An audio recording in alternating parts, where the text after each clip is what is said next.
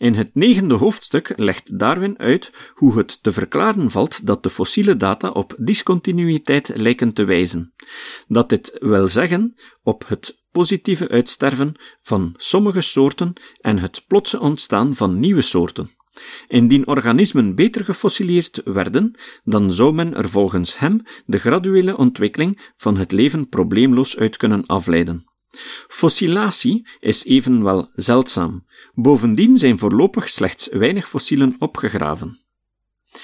In dat laatste zag hij reden tot hoop voor de toekomst. Verdere opgravingen zouden de gradualiteit van evolutie met soorten die langzaam maar zeker evolueren uit andere soorten verduidelijken.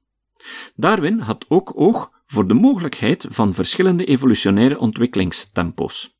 Op een wijze die herinnert aan Stephen Jay Gould's en Niles Eldridge's punctuated equilibrium opvattingen, merkt hij op dat het een lange opeenvolging van eeuwen kan vergen om een organisme aan te passen aan een bepaalde nieuwe en speciale manier van leven, bijvoorbeeld aan het vliegen door de lucht. Maar van zodra dit is gebeurd, en enkele soorten dus een groot voordeel boven andere organismen hebben verworven, een verhoudingsgewijs korte tijd nodig zal zijn om veel divergerende vormen te produceren die in staat zullen zijn zich snel en ver te verspreiden over de wereld.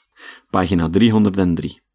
De vondst van een fossiel reptiel met veren en tanden in januari 1863 betekende een triomf voor Darwin. De paleontoloog Richard Owen, zijn grootste tegenstander na de publicatie van Over het ontstaan van soorten, beschreef het fossiel en gaf het de naam Archaeopteryx. Owen hield vol dat het een vogel betrof uit de tijd van de dinosaurussen, die hij eveneens hun naam had gegeven. Hij weigerde de stelling van Darwin en zijn medestanders dat het om een overgangsvorm tussen reptielen, dinosaurussen, en vogels ging, te aanvaarden.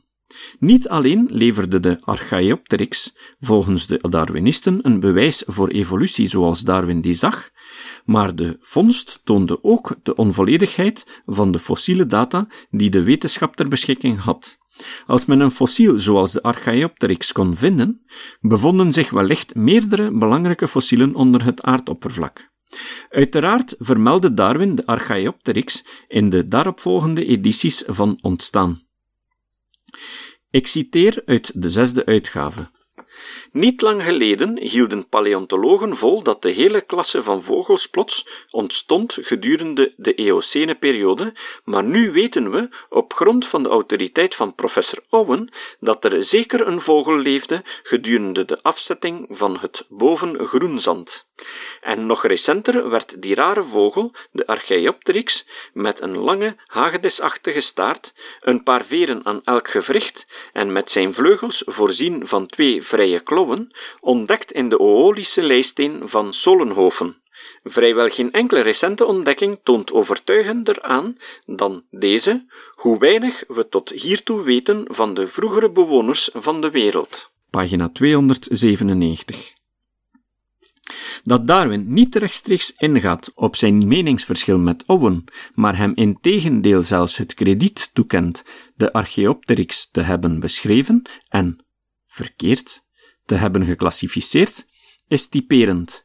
Hij ging nooit publiekelijk, noch mondeling, noch in publicaties, de rechtstreekse discussie met zijn tegenstanders aan. Dat deden anderen voor hem, in het bijzonder Thomas Huxley. Niettemin had hij ondertussen een afkeer van Owen.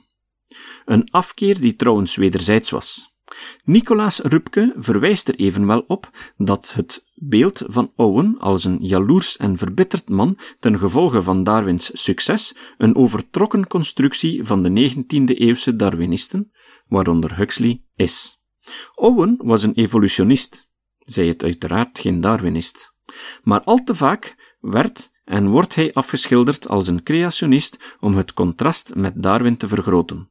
Recent onderzoek zorgde voor een sterke nuancering van dit beeld. Zie Rupke 1994.